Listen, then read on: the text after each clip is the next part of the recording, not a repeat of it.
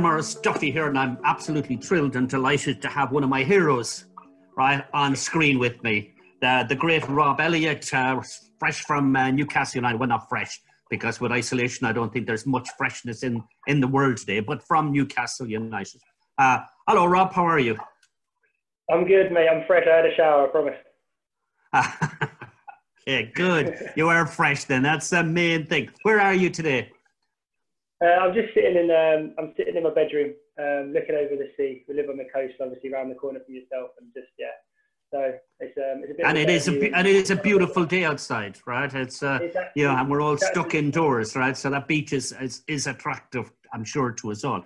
So for those who it are is. listening, listening international, so internationally, and may not know the star that you actually are, you know, Irish international, Newcastle United player goalkeeper. Tell us a little bit about yourself. Obviously, I know it, but uh, tell us a little bit about yourself. Well, I don't know about Star, but um, no, I've been um, uh, been at Newcastle the last nine years. Been lucky enough to play in the Premier League and Europe and play for Ireland. Um, and I sort of, sort of, yeah, I started playing goal when I was 16. A bit late to goalkeeping and just sort of fell in love with it. It was one of them moments when I went in goal first, and it just felt right, felt natural it's hard to explain really. And then from that moment, I never really been focused in my life until I played mm. a goal, and then my focus shifted, and sort of everything else took a back seat. And um, yeah, I sort of I feel very fortunate to be where I am because when you look back at this age, all the things that happened, um, I think you you have a lot of control over what you can and can't do, but then also you have to accept that destiny, luck, whatever you call it, plays a part. But I'm a big believer that when them opportunities come, you've got to be making sure that you're ready to use them. Um, and yeah, I've had sort of a bit of a mixture of everything really. Uh, so I feel very fortunate to be where I am, um, especially towards the end of my career, sort of 34 mm. in a couple of weeks. Just want to go back. That's not. that's not. That's not the end of your career, mate. You know, that's just the end of the beginning. It's exactly, the end yeah. of the. It's the end of the beginning. Yeah, the beginning of the end is about to come. All right. Yeah. Um, so uh, you know, I, am sure people would be interested in what does it feel like to be a star at Newcastle. Like, so I know the Geordies really well, right? Obviously, a passionate, you're playing in front of fifty odd thousands people week in, week out, living in the area. What does it feel like to be a, a star, or, or, or do you do you feel like that? I'm sure you'll say I'm a really only an ordinary person, but you know, it must feel different to live your life amongst a community where 55,000 people are just nuts about you. Yeah, I think that's the biggest thing. It took me a while to realise is that everyone in Newcastle follows Newcastle United. So wherever you go, it take, you have to accept as a Newcastle player that people will know that you're there and be watching what you're doing, even if they don't approach you. Um, but I think the best thing for me about it is just how welcoming everyone is. And I think as a person, as a player, as long as you, as long as you are honest and you give everything you possibly can on the pitch and you try and do your best, that gets reciprocated in normal life. So I've already had mm. a really good relationship with the fans, and obviously, I think the other side of it is if you're just normal and you just get on with life as it is, uh, you're not a prima donna.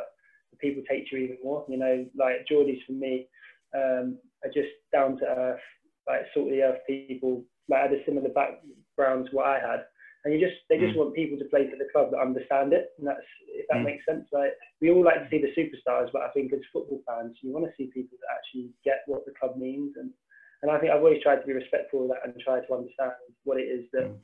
make like is important to the fans and to the club. Um, and for me, that's just being a part of the community. You know, mm. actively mm. living in the living in the community, being a part of it, helping out when you can. Um, and like I love it. I mean, the Geordies are mental. I mean, you know what it's like on a Saturday night in Newcastle after a game. Uh, it's just it's crazy, and, and I love that. You know, I love I love I love I've loved going on nights out and chatting to fans. I've loved sort of just being in the shops and having a chat with with people and and I think since I moved to the coast, especially, um, I just you don't get any bother. You just have chats with people, you make friends, and it's it's, it's just um, yeah, it's, it's very surreal. It's just uh, yeah. like you say. Yeah, but it was, yeah, but, but you know, if you, if you, if you're going to have trouble with a Premiership player, like you'll take on a five foot two one. You're not going to take a six foot six goalkeeper on, right? You need you need going to get any bother, right? If you're physically oh, yeah. the size of you, come on, right? You you you, you tower over most people, right? Especially me. And, um, I think that's. What you know, I think that's what keeps me out of trouble. I think my size gets me out of trouble on occasion. but um, it's quite funny though, because as well, like you know that you get a bit of abuse on social media as such as life, but touch wood, you don't get too much in public. So um, yeah, I'll uh, I'll take that to my uh, I take that from and, and and, and obviously with with you know with COVID going on at the present time and it's having a dramatic impact on you know most people's lives in a in a some some for some you know a, a very tragic way you know the rest of us are lucky enough that we're just in isolation. How are you managing isolation right now? It's, it's been it's been tough. I think um it's been you're, you're so appreciative of how lucky you are that you're that we're healthy and well and my kids are okay and my family are okay. Um and i think it's also been tough because I've got a five, five, three, and a one-year-old, um, wow. which, as you can imagine, wow. tough at the best of times. And I just feel for them because they don't. It's good that they don't quite understand what's going on, but it's also there's only so much you can do it until they get bored. Hmm. Um, mm. So we're just sort of trying to be positive, getting them out, getting them active, try and enjoy some sort of going back to basics of family time, mm. um, and just sort of things like what, what's quite nice is that we went. We've just been for a walk for our exercise for the day, and you're just sort of thinking going out for a walk for an hour, how much joy it brings to yourself and the kids when you when you sort of step back from the world. Um, yeah. So you're just trying to just trying like everyone else is, just trying to get by and, and appreciate the things that we're lucky to have. Because like you say, so many people are so unfortunate with what's going on, and like you just sort of think.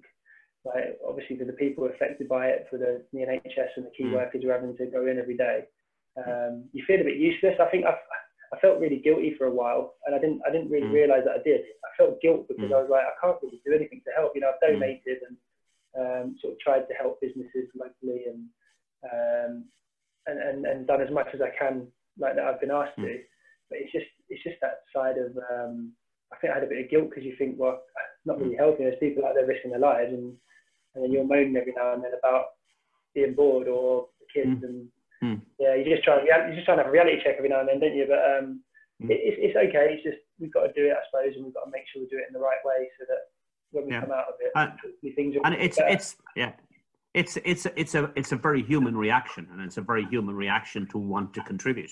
Uh, and I think that you know the vast majority of people you know that, that I work with are you know what can I do, where can I help, and you know in in in, in trying to help you know and, and it's you know there we, have seen the hundreds and hundreds of thousands of people for example who who've said that they want to work with or who will help the nhs um, of, of, which i was one for example. But the problem that the hospitals have is they don't have the protective equipment they don't have the health checks on you so it's very difficult to take all the help. And then it's the management of the help is taking people away that have the skills to help on the front line. So you know, I, I, I totally understand people's wanting to give and people's wanting to support. Um, but we also have got to understand that the biggest role that we can play is to stay at home, stay isolated, and you know not spread the virus. Um, but you know, how do you think football is coping with it overall? You know, there's been the rumours and, and, and statements in the papers about you know the contributions, the reductions. You know, I saw my favourite and my the love of my life, Liverpool, you know, try to furlough people and then decided, oops, we've got loads of money, we better not furlough them, right? It's sending the wrong message. So how do you think football is coping with it and, and what's the, the view from inside the camp? I think I can only speak for myself really. Um, I think like I think football's got a massive part to play because it's such a. I think now we see how important it is in society and how much of a big role it plays. Um, and I think as a player, I sort of uh, I sort of felt that because the whole pay cut thing come around, and my view was that like we are run by huge successful businessmen, business clubs, enterprises, and I think as a player, I, had, I have no say in their policy and how they dictate in the way they're going to use their business, whether they furlough staff or cuts or whatever. Um, but what I do have a say in, because of the way my contract is, um, fortunately, is that is how the money is spent.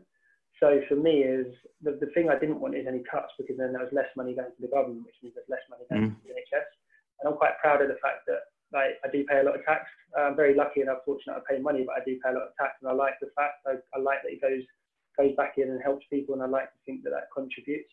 But so in an ideal world for me, which is luckily happening, is I can still pay my full tax and I can also donate like, a big chunk of my money away. That's my money that that then goes on top and I mm. get to uh, put it into, for example, donate into the NHS, donate into, uh, donate to a couple of the local mm. museums and um, and other services around. Just because I want, I don't just want my money to be saved. I want my money to be contributed, and I want it to be contributed now.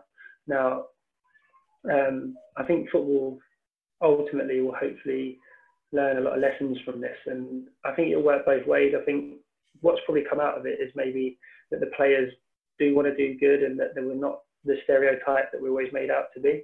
Um, and also the fact that, and also I think what you see is the, the amount of money that footballers pay to the government. Hmm. Um, mm. And I think it's a catch 22 because, you know, obviously I know you well and you know a few of the lads. Like we get targeted and painted with a certain brush, and I don't mm. think it's a fair. I don't think it's a fair sort of. Um, I don't know call it. I don't think it's a fair statement of what who we are and what we are as people. Mm. Um, yeah. You know, like I literally just try and stay awake till nine o'clock every night after looking after three kids, and like I'm very grateful for the, the career I've had and uh, and all the opportunities. But in no way would I say I'm the the Sun newspapers version of a footballer.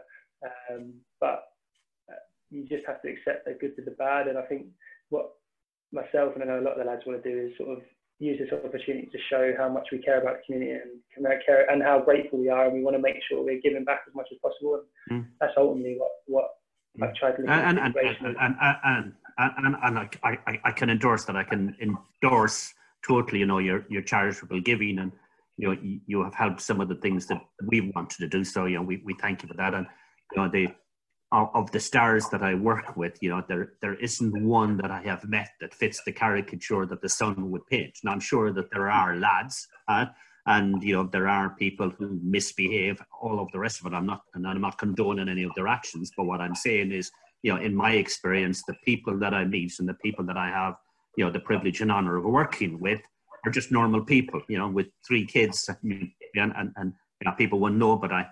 I see you for uh, I see you for you know, coffee in the local Stevens, Mr. Woods, and we give him a plug. On, Mr. Woods on uh, time we love that. Um, yes, we'll give him a plug. Um, but yeah, I see you there, and it's it's it's all normality, no different, no worse. But, but coming to things that yeah, you know, people would have a uh, have also got an interest in.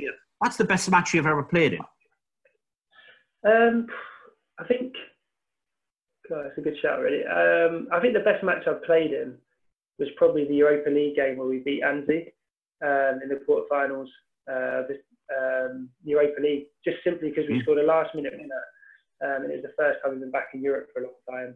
And it was just, I think Papiss scored at the end to take us through to the next round to play Benfica. And it was just for that split second, you know, for them 10 seconds after that goal went in, you just can't explain that euphoria, you know, that sort of mm. like instant burst of passion. And I think that's what ultimately that's why football is what it is, and it'll always be around. It'll always keep growing, is because for them few seconds, whatever club you support, whether it's the famous Aguero goal or it's like Papiss scoring against Anzhi, there's always moments that you walk away with, and, and they're bonding as well. They last forever. You know, they last forever. Whether you're watching at home on the TV with your son or your family, or whether you're in the stadium or with your mates, or you're on the pitch, uh, and ultimately that's what you remember. You don't you remember them, them moments, them sort of sections of of just pure joy, love, whatever it might be, disappointment sometimes, they stick with you.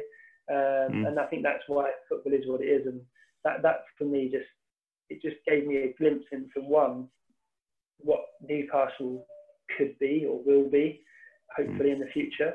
Um, but two, sort of like, it just reminded me why I do what I do and why I love doing it. Mm. Because yeah, I, I, I, yes. So who's the most difficult centre forward you played against? I actually did a thing yesterday for um, the university in America that my friend works at, and they're obviously on all off. So I just had a chat with all of them, and I sort of thinking about it. And I, have to say it's Rooney, um, just simply because he's always he's just on a different level to everyone else when he's playing. You know, he, he sees the game before everyone else sees it, and there's a lot of other players that sort of are world class that they're lucky to play against, and they all have their own attributes. But I think overall, for me, when when you think about it, you sort of played against Man United's greatest ever goal scorer, England's greatest ever goal scorer, and you sort of look at it and think. And also, he was just brilliant on the pitch. He was just always the yeah. best player. Um, um, his, mo- his movement, his movement yeah. is just absolutely extraordinary. But he, he wasn't the most aggressive of players. And I know that he had a, a side to him, but you know, as a goalkeeper, you know, we, you know, who, who was the player who just got in your face most? Who just roughed you up most, who took pleasure out of the physicality of it. Don't say Alan, don't say Alan Shearer. We'll get to him in a minute. Um, but who who who would it be? Uh, I'm trying to think physically who's the ones. Uh, probably Big Andy actually. Um, Andy yeah. Carroll we play with now. I think when he steps oh, on wow, the pitch, yeah. his, his, sheer size and his, I mean, he makes me look small. His sheer size and presence. And I think the thing is, I've never known a player that if the team get a free kick in their half, you suddenly feel like you're really under pressure because he's in the box. And I've yeah. come out for a few collisions with him, and when he hits you, you, you stay hit. Um, and I think physically, like um, he is really is probably the toughest opponent as a goalkeeper because you know the simplest ball into the box that should be mm. a simple come catch for you becomes a massive issue because he could jump just as high to head it, and he's a big, strong, mm. strong guy. So. Mm. And, and, it's a tragedy. His injuries. His injuries were just a tragedy, just an absolute tragedy for his career. Yeah, right? I think, I think that's the thing. I think he's such an honest player, and he throws his body into everything so much that obviously, mm. unfortunately, his body's taken the toll of that. Um, mm. But I'm glad he's back where he is because he's a great lad and he cares about the club. And I, and I really do think that, yeah, okay, he might have to manage his body, but if you can get him on the pitch even 50% of the time, that 50% is going to be massive. I think the comebacks we've had this year, he's always been on the pitch. And I think mm. he's always been directly involved in the goals because, like you say, it becomes an issue for the team. So, mm. Um, yeah, I'm pleased he's playing for us now, to be honest with you, than, than against us. Yeah, okay. And who's the best footballer?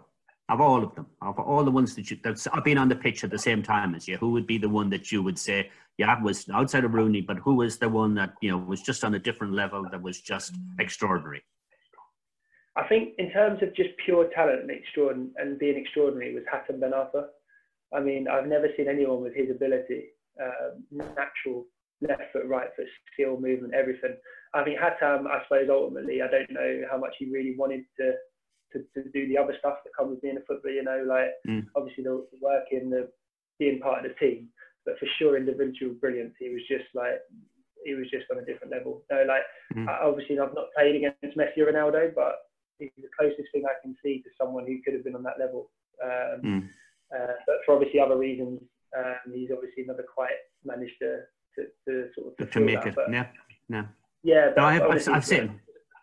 I've seen him play a number of times. I saw him playing for Newcastle a number of times. So yeah, ex- extraordinarily good player. Um, you know, as a fan, you would say lazy, right? You know, was just wanted the ball, and when he had the ball, he was good. When the ball wasn't in play or when it wasn't given to his feet, then he wasn't quite the player that you wanted him to be. And and it's interesting that you should say whether he wanted it badly or not, right? That's uh, that's an interesting. Yeah, that's an interesting. I think the thing with Hatem is I think when he when he I think when I come he come back from his broken leg and like he sort of worked really well in the system. Like you say he was just he was scoring the goals like dribbling from the halfway line mm. and he was just doing things every week that just no one else could.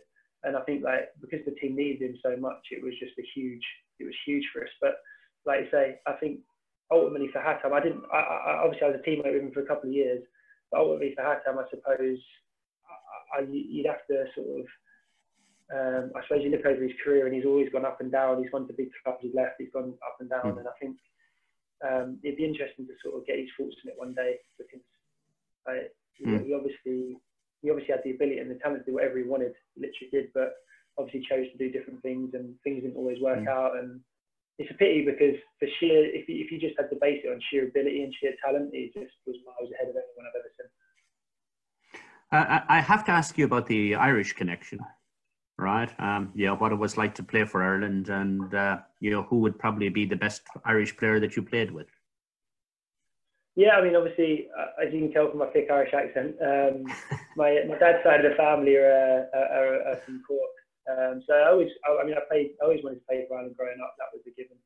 Um, pardon the pun, but the um, like, yeah, I think looking looking at it again, just looking back now, I'm very grateful. Like you got, I played with Shay Given, who was probably one of my idols growing up, um, and then Robbie Keane as well. You know, got to play with him towards the end, and just like John O'Shea, just just these people who have just sort of done things in football that now they're gone. And you think, oh wow, they're just like on a different level. Mm. I mean, like Robbie Keane's goal scoring record nationally is just phenomenal. Mm. Um, mm. Shay Given's one of the greatest goalkeepers in Premier League era He's one of the greatest mm. goalkeepers in Irish history, uh, if not the greatest. And and I think like for me, my own national career didn't really get started. It ended before it started, in the fact that I was probably going to go to the Euros and obviously snap my knee playing against Slovakia. But you know, just just to have the opportunity to be around the squad for for a few years, and I think the biggest thing I can say is like the mentality of the lads was just on a different level. I've never. It's probably the the best group I've played with in terms of honesty, work rate, and mentality. It just sums up the Irish spirit. It literally is like um, it's not a coincidence and it's not a fluke. It's just how you are. How it's just a mm. mentality mm. you have to have, and something when you go on the pitch, you give everything. And and I think the lads have sort of overachieved at times, and they've done the they've always done the country proud. Um, and obviously, it, going forward, it's going to be a new chapter. I think they're looking to bring Irish football sort of up with the times in terms of the way we play. Mm. But I think one thing we can't lose is that mentality, desire, and, mm.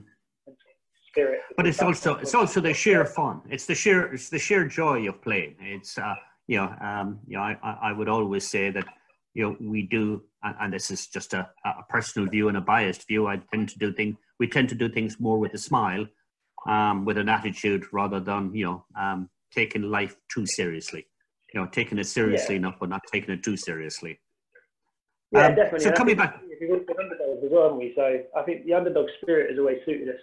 Mm. Um, mm. like you say, the uh, and, and, I think it's always brilliant to go. I actually went to the Euros as a fan, sort of in with the crowd, and like you kept hearing all these reports of all this trouble and that, and I was I never saw one else, and literally everyone gravitated towards the Irish fans, and it was just a brilliant mm. atmosphere. And I think that's a massive yeah. quality to have, how to bring people together in such a good way. Is just again, it's another it's another uh, attribute that's just sort of lined with with Irish culture and, and people. So, what do you do outside of football, uh, Rob? What, what's what's, um, what's your interest outside of football? I, I, I've sort of the last few years have been strange because I haven't played at Newcastle for one reason or the other. Um, so sort of the outside, the outside of football has sort of become a bit more, done a bit more, you know. So I really enjoy coaching. We're doing my coaching badges. Um, we obviously got the academy up here we set up. Um, well, well people, people don't know about the academy, so you, you set up. Just give us give us a kind of you know a quick yeah, overview of the academy. Yeah, so we set up me and me and the lads, uh, a few of the lads at Newcastle, Dwight, uh, Matty Ritchie, Paul Dummett, uh, Mike Williamson's now involved. Um, we set up Newcastle Elite Academy, which is basically we're all from different areas, obviously, obviously other than Paul. And in London, you've got I don't know 30, 40 professional teams. So if you don't, if you get released from say Arsenal, because Newcastle is probably equivalent to Arsenal the top team in the area, you've got about 20 clubs to fall down to to get opportunities to. Now, the idea of Newcastle Elite, which we are working towards, is that if you get released from Newcastle or Sunderland or if you Carlisle or local clubs, there's not really many other clubs you can go to to maintain a professional level at 16. So what we want to do is bring Newcastle Elite forward to give local lads an opportunity to carry on their footballing experience whilst getting a good education and just sort of give kids the opportunity that maybe some of us didn't have um, or other kids didn't have few years ago. Um, and then when you look at some of the greats, even Shearer and Carrick and people like that, um, Geordies who've um, come through, some of them were missed or they went off to different clubs. So we want to make sure that the local lads in the area who one just want to play football. You know, not everyone's going to be a professional footballer, but we want to give every lad an opportunity to experience that for two, three years, and hopefully give them a, a kick up the ladder to get themselves ahead and give themselves the best opportunity going forward. Um, yeah, and, yeah, I've been doing a work with that and uh, you know it's, it is extraordinary what you've been doing there and and and not just the the physicality or the mentality of it but also the educational aspect be it outside of football. And you know that's extraordinary. But i but i also know that you have other interests um, that you're involved in. So what are those that uh, kind of you know that keep you occupied and interested? Because i know you want to get into podcasting right? Uh, yeah. so i know that's yeah i mean we got uh, i've got uh the One Glove Goalkeeping Company, which is my um, which is the brand I own, which I which is a brand I part own with um, uh, Miles Layton, who who started it with his brother, and sort of we they sponsored us eight nine years ago, it was now, and I just loved it, and we got on so well that I sort of bought it into the company. So we're going to look to start a podcast just about goalkeeping. Um, not so much about the one glove, like we're not, it's not like a sales technique, but it's just about sort of bringing our sort of goalkeeping community together, um, mm. especially the one glove ones. Obviously, have more of an interest and just getting different people to talk about it because I think the one thing the goalkeeping does, and this obviously every goalkeeper will say this, but we sort of get by people who aren't goalkeepers, the people that don't have specialist views on the subject. So even though the likes of say Paul Carragher, I genuinely enjoy listening to them, they're not goalkeepers. They talk about goalkeeping from a point of view that they don't quite understand. And I think for for us, it's just an awareness, obviously to help local goalkeepers, but obviously to raise awareness about why goalkeepers do certain things and in why situations goalkeepers mm. might mm. choose to do one thing or the other. Um, so you know what goalies are like, stick together and like to protect themselves. But it's just what we'd like to do, just open up to the wider oh, well, community. Um, I, I know what one goal. I know what one goal is like anyway, right? But I but I won't talk about the. I won't talk about some of the nights out. Um, that'll be that'll be a podcast for another day. Uh, I'm conscious of your time, and, and and I see the signal just varying a little bit. So just just to be sure that we kind of capture all the things. So some quick fire some quick fire questions for you. What's your favorite band? The favourite band, Biffy Clyro, um, Scottish band. So my favourite band, Biffy Clyro. Yeah. Um, you got yeah, Biffy Clyro. Absolutely love. Um, I've seen him seven or eight times now, and I just whenever I go, I just sort of on the side, sit with him. I think last time I went to see him, they played 27 songs, and it's all proper full on all the way through. Um, some unbelievable acoustic stuff, and then just guitar, drums, just brilliant, brilliant band.